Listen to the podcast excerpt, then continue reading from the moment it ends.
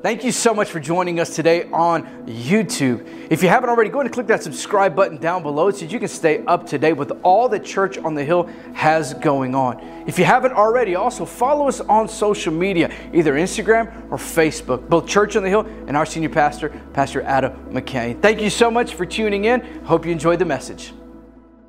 But I want to take a moment with today's teaching, and I want to go back to those 2,000 years ago, to those three days, that Friday, that Saturday, and that Sunday, Jesus' death, his burial, and his resurrection, that early Sunday morning when the grave was empty.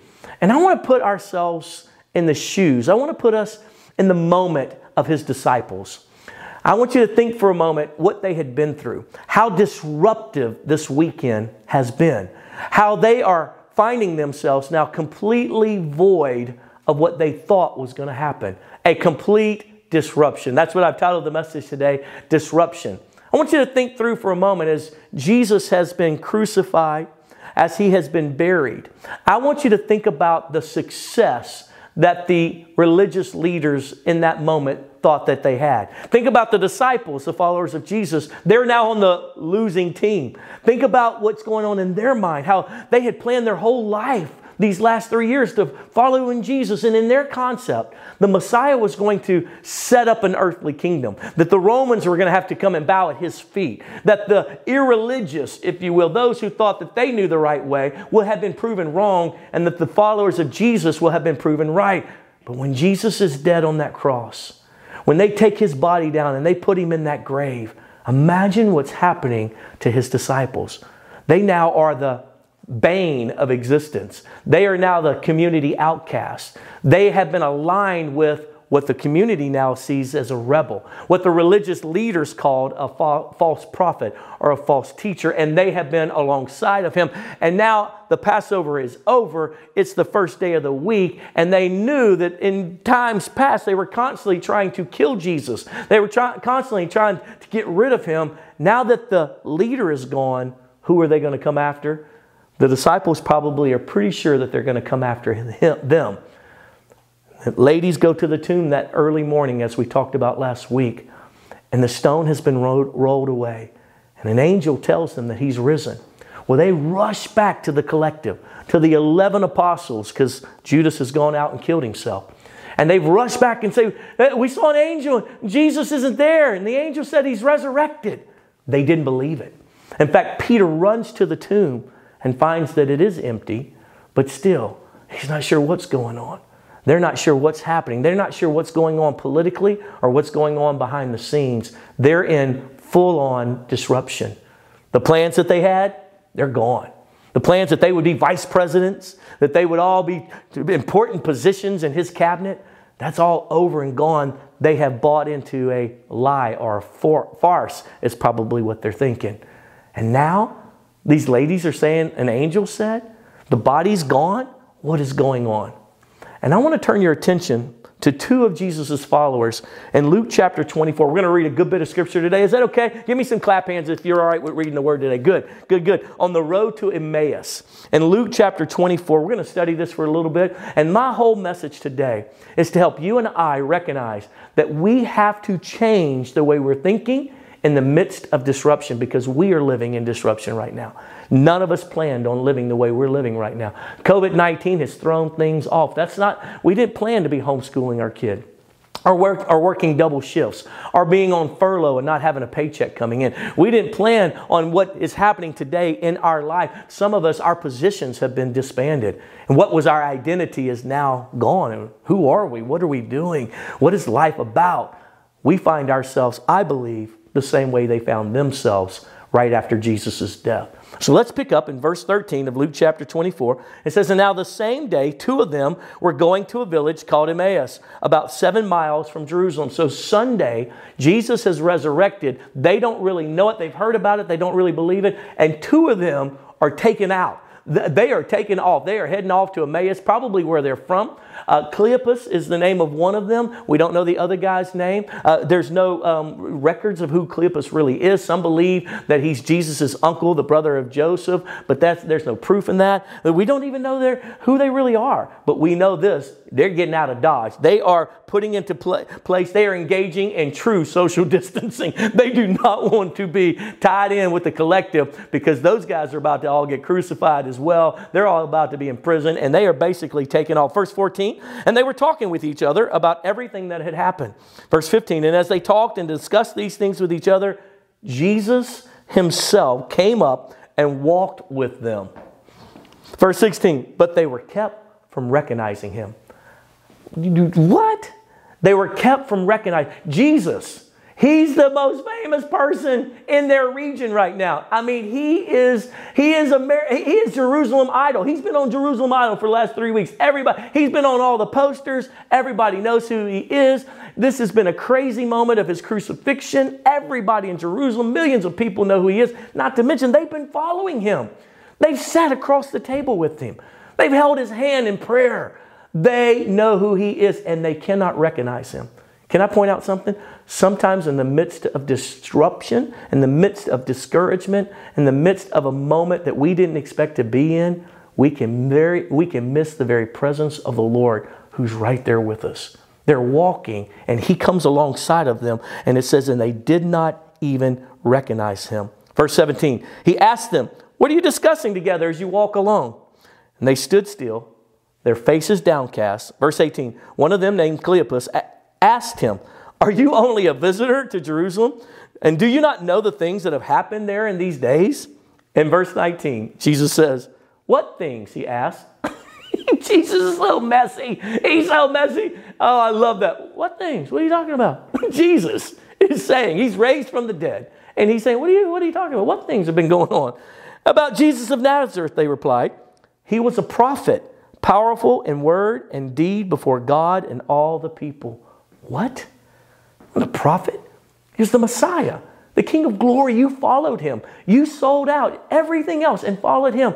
You knew he was the Messiah. You saw him raise the dead. You saw him open blind eyes. You saw him tell a storm to cease and be no more. And now you're calling him a prophet? Let me tell you something. There are these moments in our life when we get disrupted that we even forget the faith that we've had. We lose heart. We get sideswiped, and then we don't know how to act.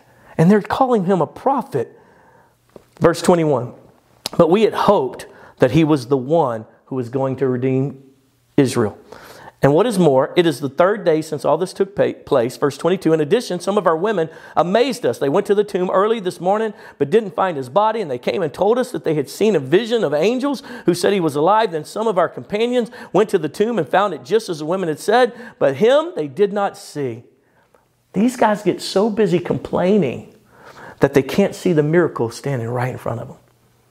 See, in this midst of disruption that we're in, if we're not careful, we'll get so busy complaining about what isn't working, what we thought was supposed to be happening right now, what we're having to do now, and we don't have toilet paper, and we're having to stand outside in line at Walmart to even get in the building, and we've got to go find masks. We can get so busy complaining that we miss the presence of the living God standing right there in front of us.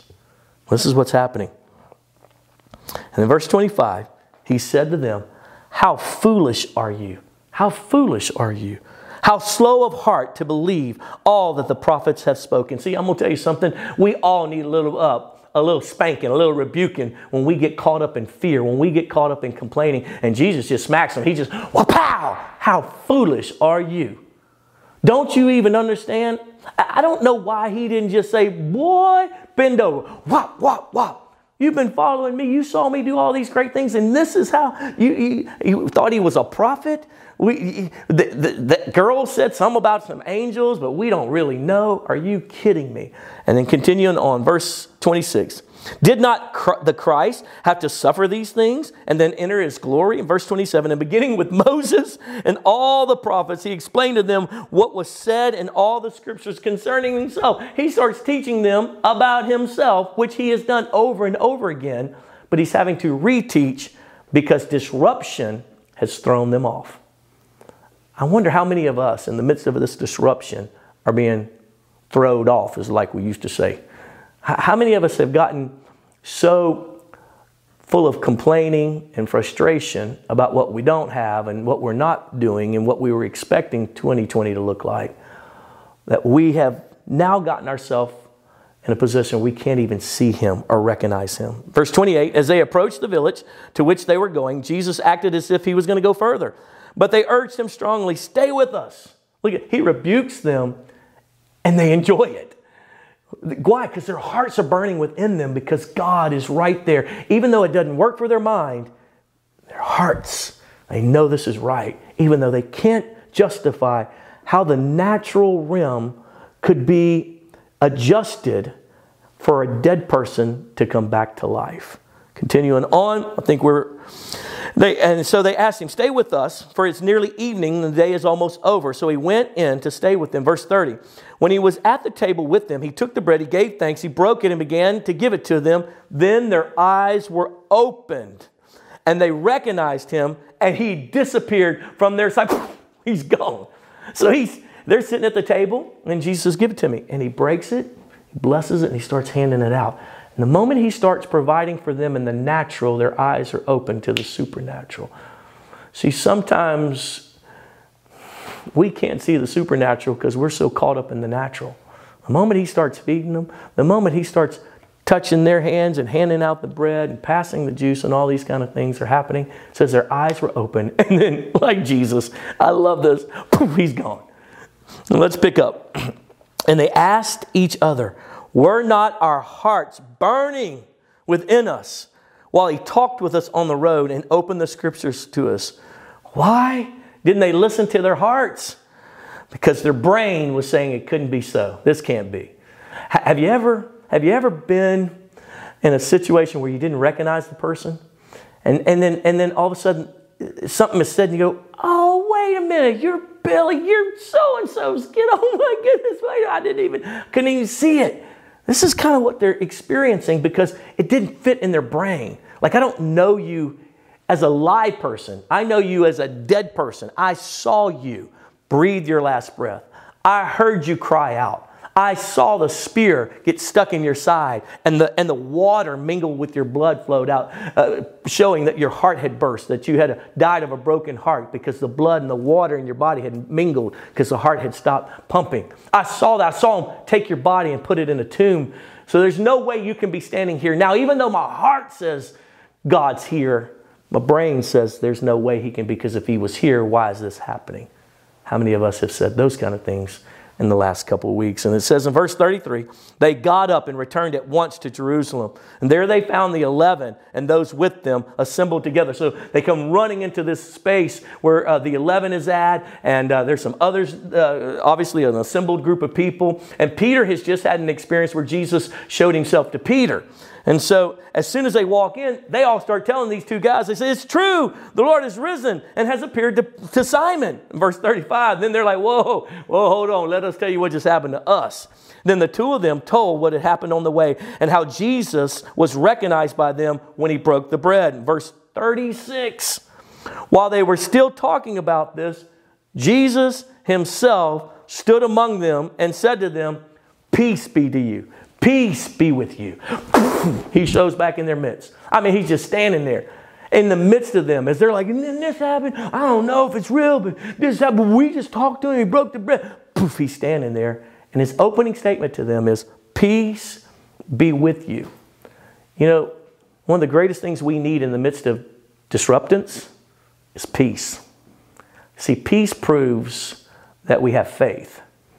Faith not in ourselves, but faith in the Lord our God, because we know that no matter what comes our way COVID 19, furloughs, extra hours, homeschooling kids we don't even know how to do that.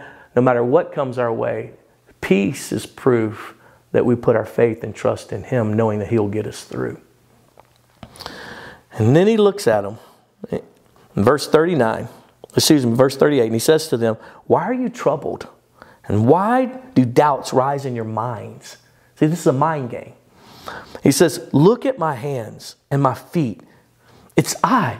It is I, myself. I'm here in front of you. Touch me and see. A ghost does not have flesh and bones, as you see I have. I believe that the moment that they find themselves in this Sunday, after his death, burial, and resurrection, is similar to the moment we find ourselves in. Some of us, we never planned on being where we're at right now. This, is, this was not our top 10 things that we wanted to go through in 2020. Some of us, we're not sure where our paycheck is going to come from in the days ahead. Some of us are not sure what we are right now because we have built our whole life around a particular identity, and that's been stripped from us through this whole quarantine season.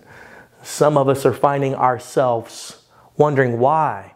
Why are bad things happening to good people? And our faith is even struggling.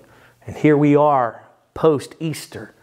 And I think we find ourselves in the United States and really around the world right now during this pandemic in a similar state that the disciples, the followers of Jesus, found themselves in. This is not what they signed up for. They thought they were going to be in his cabinet, they thought they were going to be important.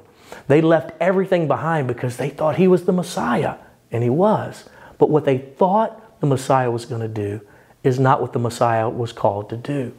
What you might have thought Christianity was going to be for you may not be exactly what Jesus had in mind. And they're having to learn in real time to embrace the disruption and see God's hand in the midst of it.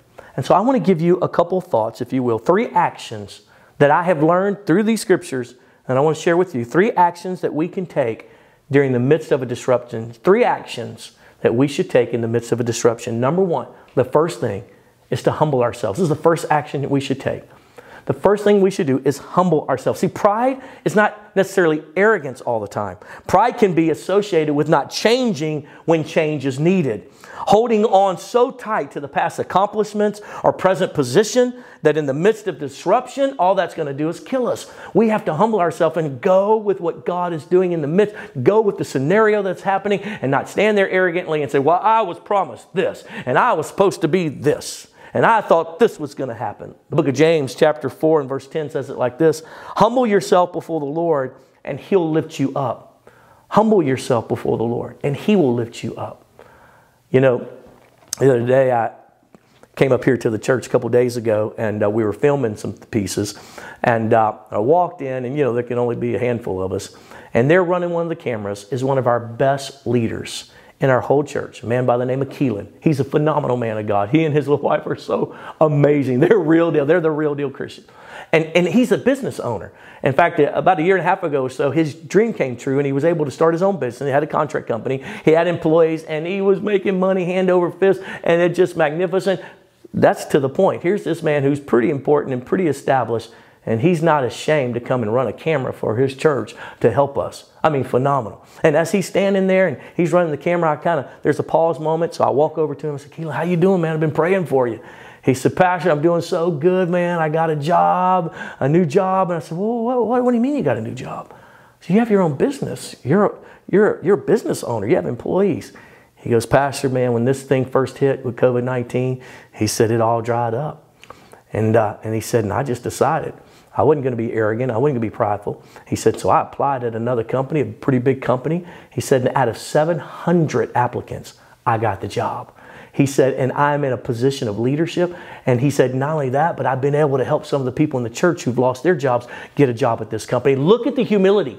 See, the reason why he can handle disruption is because he, hand, he, he, humbled himself. He humbled himself. He went and got found another job. And man, he told me this. I said, Keelan, but you're not the boss now. I mean, what's that like? He goes, Pastor, let me tell you what.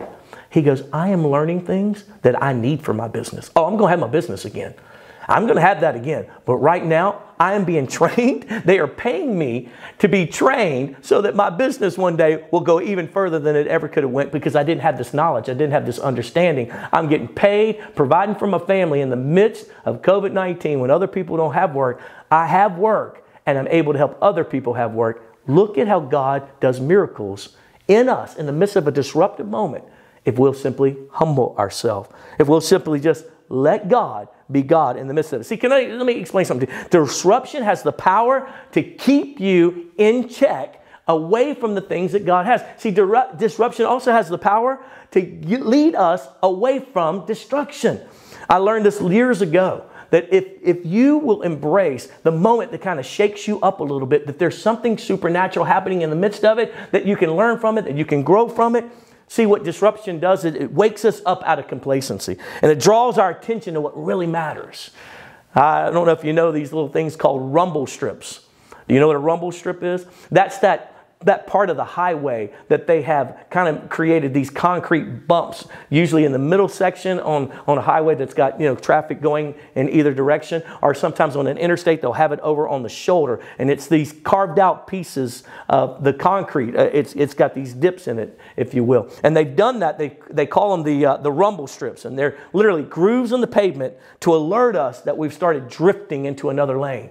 I can't tell you how many times those doggone rumble strips have interrupted some really good dreams that I, I was having. I can't tell you how many times they have saved my life, but they disrupted my time of sleep as I'm driving. Come on, anybody know what I'm talking about? Those rumble strips save lives. They are disrupted because once you start, have you ever rode across them? Every now and then I'll, I'll do that just to mess with my with my kids in the car or my wife because you'll get over on those on those little grooves and it starts, and starts shaking your whole vehicle vehicle. No matter how good your vehicle is, uh, it just starts, and they're made to do that to disrupt the fact that you've started drifting.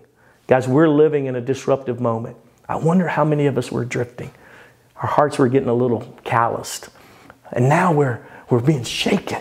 And we have to have faith again some of us didn't have to have faith for anything. Our life was perfect. We had our little routine, we had our little schedule, our little perfect families, had our little jobs, went to church when we could. Bishop Jake said it like this one time years ago. He said, Most of you wouldn't pray if you didn't have hardship. it's so true. Most of us wouldn't even seek God if there weren't difficult things happening in our lives. Guys, we are in a disruptive moment. If we'll humble ourselves, we'll cry out to God, the Word of God says He will lift us up. Some of you need to go get a job. Don't sit around waiting. Humble yourself. You say, Well, there ain't nobody going to pay me what I was, was getting paid. Oh, well. Humble yourself. You have no idea what that may lead to. God is doing some things in the midst of this COVID 19. Let's take advantage of it. Let's humble ourselves. Here's the second thing that I would teach you an action that you should take in the midst of disruption that is, look for the supernatural amongst the natural. Look for the supernatural amongst the natural. See, if you're homeschooling a child right now, the government's paying for it. And you have a moment to bond with your child in a way that you haven't had. You say, I'm not good at it, I don't like it. This is a supernatural moment. See it in the midst of what you don't enjoy. God can do something supernatural. They didn't even see him. They were so fearful that they were going to get chased down, imprisoned, and killed that they're running off to their house. These two guys are heading out to Emmaus. They're going back home. They're going back to their little country house where nobody knows them. They are taking off because they don't want to get caught in the midst of all this trouble and turmoil. And Jesus stands right in the midst of their fear, their insecurity, their ignorance. They'd gone back and forgotten all that He had taught them. They had given up on the Messiah. So the Messiah didn't give up on them. He walked right there in their midst. You may feel like that things aren't working the way you thought they would be. You may be scared that God has abandoned you, but I promise you, He is not. He is walking right beside you. But if you get so caught up in the natural, how much toilet paper you do or don't have, you get so caught up on this is not what I planned for my life. I don't get to do this, and I'm not getting to do this. We hadn't been able to go sit at a restaurant. Da da da da. You can get so caught up in that, you will miss the supernatural work that God's doing right there in your midst. Couple days ago, I was engaging through text message back and forth with one of our one of the best pastors on our team. I mean, I love me some Tony Thomas. He's phenomenal. If you've ever been to our church, he's that tall, good looking African American man with that big smile, and he always preaches back at me, Come on, Pastor. He loves me so much. We're always texting back and forth how much we love each other. And he started sharing with me. Now, see, Tony, uh, about a year and a half ago, um, he was um, very high up at one of the local dealerships, and uh, one of the managers made lots of money selling cars. And uh, but the problem was, is that he had to work weekends to make that kind of money, and his kids were getting to the age where they really needed their dad around them, and uh, and and and and we needed him to help us, you know, pastor the church. It was a calling on his life, and so Tony decided that he was going to take a different job uh, he started selling insurance. I think for State Farm, if I'm not mistaken, and uh, Definitely a pay decrease. I mean, a lot less money. But Tony was willing to do it so he could be there for his family and so that he could also be there for, our, for his spiritual family. So Tony took on this job. And, uh, and for the last year, he's been trying to, like those of you that in sales know what I'm talking about, had to build up his clientele. Well, when COVID 19 hit, he didn't have that much clientele, and he's not been writing a lot of policies. He's got a really close partner friend in his company um, that, that he really lo- loves this guy. Well, this guy last week decided to go with another company. Kind of broke Tony's heart. He enjoyed working with him. And in the midst of all that, Tony's like, man, I'm not writing any policies. Now my, my best buddy's leaving to another company, and he was a little discouraged. And then all of a sudden, people started calling because that man who had left to another company, he had some things working. And Tony had the opportunity to sign those policies and to make more money last week than he had been making before because of what someone else had started. See, in the midst of difficulty, God is trying to do something supernatural if you'll just look for it. And here's the third thing that I would teach you, and that is maintain your peace in the midst of the disruption. Maintain your peace, keep your peace, fight for your peace. In verse 36, what does Jesus say when he walks in? He says, Peace be with you. They're so disrupted. They're so stressed out. He said, Peace, peace. Why? You got to understand.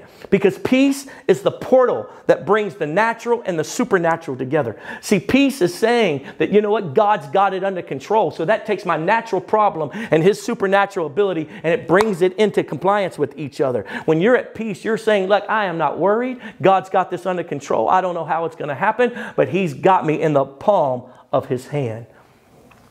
May 3rd, 1980, a 13 year old girl named Carrie Lightner of Fair Oaks, California, was walking down a little quiet road on the way to her church carnival that they were having.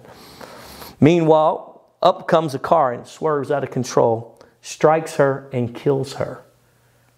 Can you imagine her little mama? She's lost her daughter. Candy, her mother, went into a season of difficulty and struggle because her daughter has been killed by a drunk driver. But Carrie didn't let that disruption to her life, it ripped her heart out. It's the most tragic thing a parent can go through. Just the opposite. She began to work hard at finding a way to make a difference in the world she lived in. And she started this little thing called MADD Mothers Against Drunk Drivers. Maybe you heard of it. She took the tragedy and she found peace with God in it and a desire to help others. And she started something that we all know. You probably didn't know these ladies' names. I didn't before I researched this. Mothers Against Drunk Drivers. From the moment that it was started, now boast year after year a 50% decrease in drunk driving accidents and fatalities. This lady took her pain, took her disruption, and she brought something good out of it. She found peace in helping others even though her herself had gone through something very tragic. I don't know all the disruption you're going through right now, but I tell you this you can have peace in the midst of it. Hey guys, wasn't that a great word today? You know, I'm so thankful that the word isn't limited to a Sunday morning at a certain time or the four walls of the church building, but it can go through whatever time you may be watching this, wherever venue you might be at. The word of God can minister to you no matter where you are. You know, if you're interested in partnering with what Church on the Hill is doing, not only locally, but globally, you see, I really want to invest with that, with Church on the Hill in advancing kingdom business. You can do so by partnering with us by sending a donation to P.O. Box 3815, Cedar Hill, Texas 75106. Hey guys, we love you. We look forward to seeing you again.